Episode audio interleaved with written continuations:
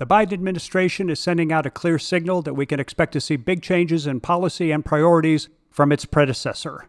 Our podcast guest this week is one of the deep thinkers from the financial regulatory world, Jo Ann Barefoot, CEO at the Alliance for Innovative Regulation. She's with us to share her thoughts on what the regulatory landscape might look like in 2021 and beyond.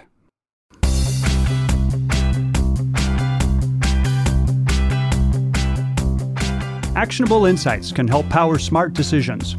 Each week, the BAI Banking Strategies podcast focuses on important issues facing financial services leaders, as well as the emerging trends that are rapidly reshaping the financial industry. I'm Terry Badger, your host and the managing editor at BAI. Pull up a chair and join us. A new occupant in the White House, a slender new majority in the Congress, and with those changes, we can expect to see new priorities in financial regulation. Jo Ann Barefoot, co founder and CEO at the Alliance for Innovative Regulation, is this week's podcast guest. She's here to talk about what some of those changing regulatory priorities might look like. So, Jo Ann, many thanks for being with us. Thank you, Terry. It's great to be back on the show. So, Jo Ann, let me start by going back a month or so ago to Inauguration Day. You made a short video very early that morning in DC, not far from the Capitol, that you posted to LinkedIn. And in that video, which has gotten thousands of views, you said that you expect to see three significant changes in the government's efforts to modernize regulatory technology. But before we get into the actual changes that you anticipate, I do want to ask you what your thinking was in making that video, setting your alarm so early and standing out there in the cold and the wind when you could have slept in, stayed warm, and done your post in writing. Yeah, thank you for that question. So, I do live not far from Capitol Hill. Long ago, I worked for the US Senate. I've been on the Senate floor. And the events of January 6th were very distressing and galvanizing and thought provoking. I think, like many people in the part of Washington where I live, I had spent from the 6th to Inauguration Day braced for more violence. And as the sun came up that morning, I was afraid we would have a, a terrible day. And as it turned out, we had a, a very successful inauguration day. But it's a sobering moment. And I share with millions of other Americans the concern that we may have entered a period of more unrest and more violent extremism that will change how we live. So I wanted to go out and offer my hopes that morning that it was going to be a good day. We'll touch on a little bit about that later in our chat. But for now, I wanted to, to ask if you could give us a quick overview to the substance of your post. You know, those three big changes that you're expecting from the Biden administration and from Congress with regard to RegTech. So, the first one is no surprise. I think we're going to see in the Biden administration a tremendous upsurge in focus on racial equity and gender equity also. The killing of George Floyd last year really galvanized a lot of concern on race. And the second one was the possibility, it seems to me, that the recent experience of the United States is going to focus attention on the problems of rural areas and how to create opportunity in them. And the third area is the likelihood, it seems to me, that we'll see the anti money laundering efforts of the enforcement community and the industry taking on a focus on domestic terrorism and how to find the money that may be backing it.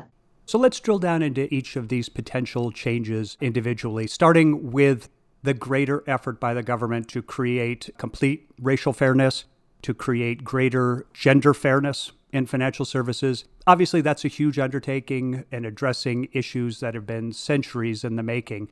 So, what would success for this look like in a single presidential term? And where do you think the best place regulation wise for the White House and the Congress to start?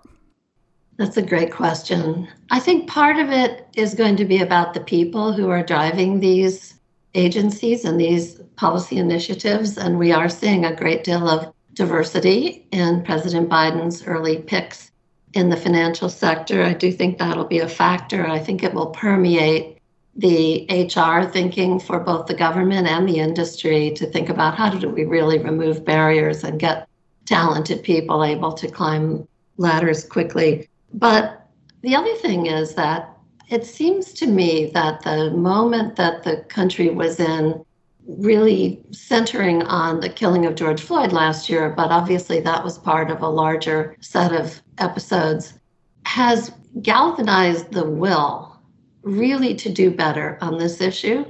And there's the old saying where there's a will, there's a way. As you said, we've been trying to reach more racial equity, full racial equity, and gender equity for centuries and in over recent decades and made some progress, but not enough.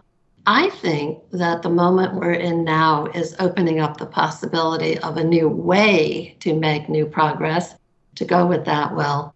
And that is to use new technology and new kinds of data to get better at understanding the individual realities of people's situations in the financial area and in credit specifically. An area that has tremendous promise is new types of data for credit underwriting.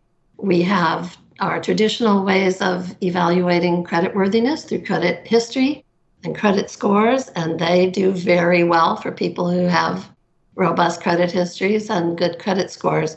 But they leave out millions of people who could pay a loan back but are difficult to underwrite with the old traditional methods that we've had. So we have a revolution underway in how to gather data differently, analyze it in new ways, and make it efficient and effective to be much more granular in evaluating credit. And that's going to open the doors for millions of people. And another dimension of technology is that the technology is bringing down the costs of delivering services to people everywhere through online and mobile channels. And that too is going to open doors. The banks really have stepped up their efforts in the past year or so since the, the killing of George Floyd in, in Minneapolis and the social response to that and to other similar events. But what the banks have been doing has been largely voluntary. So, how do you think the financial services industry will view the regulatory impacts to their businesses that might arise from the pursuit of what your group refers to as fair finance? It's too early to be sure, obviously, and there are a lot of facets to what may be ahead. I do think that a win win is available. I mean, banks want to be as accurate as they can be in assessing risk. And also on the AML side, they want to be allowing people into the system rather than screening them out using know your customer screens so they have an interest in great accuracy, as do the regulators in risk evaluation. And so I'm hopeful that we are going to see the regulators encouraging more forward thinking on these kinds of techniques I'm talking about, and that that'll be opening up markets for banks. For community banks, if you could underwrite more accurately, you would have the potential to expand your market in place inside your footprint. Well, this is true for any bank, but think about community banks that may be in a market that's not growing. And when they try to grow, therefore, they have to leave their markets or try new kinds of products that may or may not be within their comfort zone. If you could just lend to more people inside your own community because you had better information on them and could more easily evaluate the risk. And if the regulators create an enabling environment for that in which they're encouraging it instead of, you know, in the past they've been not meaning to discourage it really, but I know a lot of bankers worry that their field examiner may not be comfortable with a new and different technique.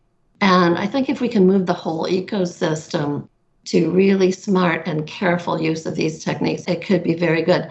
The point you're making about community banks and the opportunity that's available to them. It's a good segue into your second big change that you discussed in your morning video, and that's the need to get more serious about the economic issues facing rural America as a way to try to help repair the deep rift in the nation between red and blue, between bustling big cities and languishing small towns. So let me pose the same question What would success look like over the next four years in that area? And where would be the right place for elected officials and regulators to start to have the fastest impact? So, on this one, I'm not so much hearing talk about this as I have just been thinking about it intensively. It seems possible to me that the red state, blue state divide that's doing so much damage to us will cause a lot of thinking about how can we be sure that rural areas in particular are thriving, that they have opportunity for people. And some aspects of the conflict that we've been in in this country are not going to be solvable through any kind of policy like what I'm talking about here.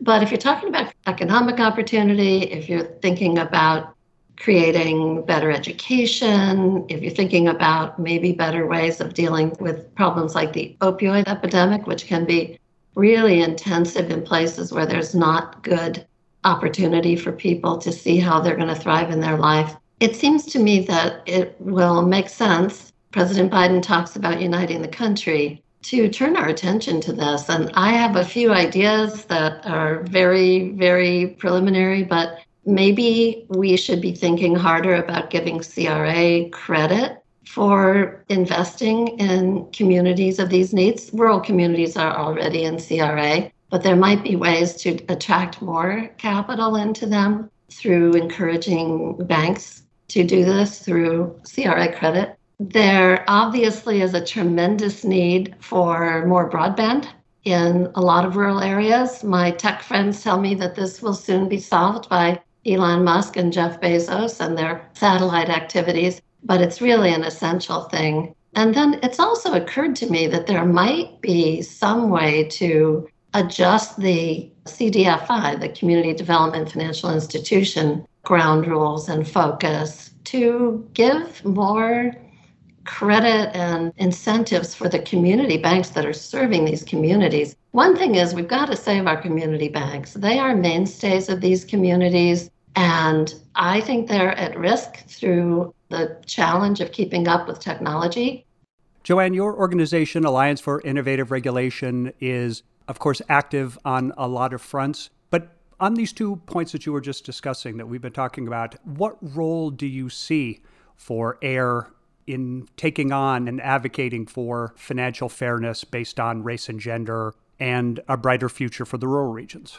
So, AIR exists to connect people, to share information and insight across sectors. In the United States, we bring together people from the financial world, the regulatory world, and the tech world and try to work on how technology can solve some of these problems. I'm a great believer that when you've got a hard to solve problem, you should try harder. But we have a lot of opportunity today to solve timeless, difficult problems by bringing smart new technology into them. So that's what AIR does. I'm a lifelong specialist in working on financial inclusion and consumer protection and opportunity. And it occurred to me about six or seven years ago that we could use technology to solve problems that we've never been able to solve through regulation if we can be smart about adopting them and if the regulators can get these tools into their own hands. And one other thing on this the regulators themselves, and this is a lot of what AIR does, the regulators themselves have to get better technology just to keep up with what's going on in the industry that they're regulating. Technology changes at exponential speed and our regulatory apparatus is designed intentionally to be slow. In the tech world, they would say that's a feature, not a bug. So, because it has to be careful and deliberate, and, and it does. But we're going to have to figure out how to speed up the regulators, give them more information more quickly to use. COVID has really dramatized the need for this. The third item on your list of, of three major changes that is shifting anti terrorism resources toward combating domestic terrorism, which kind of brings us back to your January 20th video. But if there had not been the storming of the Capitol building a couple of weeks before that, would this still have been an item on your list? It would not have made my top three list, no. And how we go forward from here may depend on what happens next, whether the concern about domestic violence and extremism subsides or not. But one thing we know is that it's possible to find a lot of crime by following the money, so to speak. That's what the Bank Secrecy Act is designed to do. And this is an area where there's just tremendous innovation underway using new kinds of techniques to solve problems because the technology is getting better and the data is getting better, as we talked about before. It will be possible to do that with patterns of domestic terrorism, just as we do with international terrorism. And I think we'll see that happening if and as the problem grows.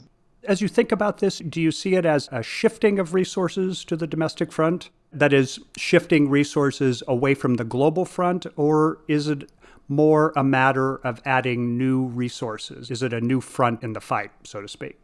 It's probably some of both, but the FBI has said that the domestic extremism is a greater threat now than some of the international terrorism has been. Obviously, it's important to continue to be vigilant on all fronts. The Defense Act that passed in December includes a tremendous amount of new guidance for FinCEN, and it is infused with encouragement and mandates for FinCEN to leverage technology better. And that, as we talked about before, that has to be done carefully. We have to protect people's privacy. We have to protect people's information. We don't want government surveillance that's not carefully tied to due process. It could be abused. But nevertheless, we're losing the fight against global financial crime. The UN estimates that we currently catch less than 1% of it. And that's because we're using old technology today and the criminals aren't. The criminals have good technology. So I think we'll find that law enforcement and FinCEN can become increasingly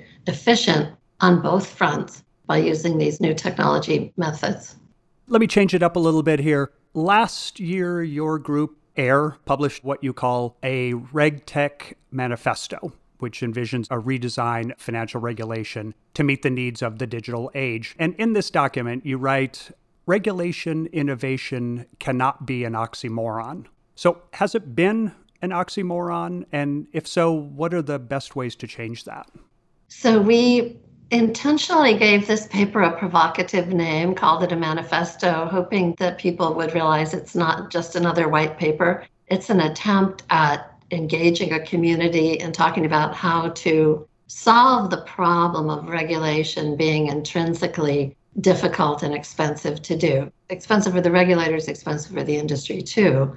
So, in that sentence, part of what we're arguing is that technology is not intrinsically good or bad, it's neutral, it's amoral, and it can be used for good or ill. The regulatory sector has always been innovative, as has finance. I'm a former deputy comptroller of the currency myself. I'm second to none in admiring the regulators. My son became a bank examiner. I'm not criticizing the regulators, but they're not equipped with the technology that they need. And so we're going to find that we need to give them digital technology. Digitization is changing every realm of our lives. Think about it medicine, retail delivery by drones, you know, electric cars, streaming entertainment, you know, you name it. It's being transformed by digital technology. And digital technology is not just an evolution of the technology that came before it in the analog era. It's a shift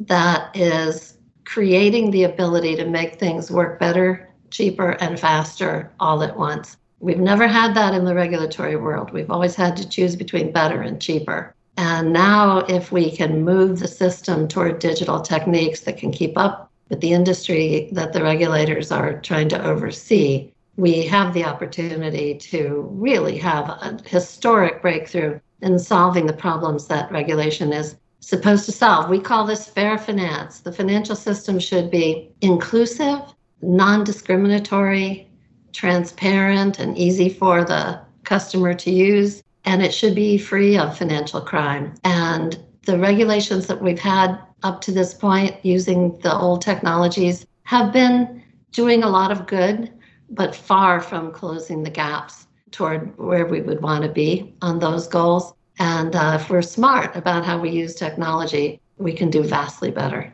In terms of living up to its provocative name, the manifesto from AIR takes some bold positions. I'm reading from it again. As technology transforms finance, regulation could be one of the single most important factors in how much it will produce good versus evil. So, again, a strong statement, and I'm sure you don't intend that as hyperbole. So, what's the good and what's the evil in that construction? And what does the regulatory sphere do to sort that all out?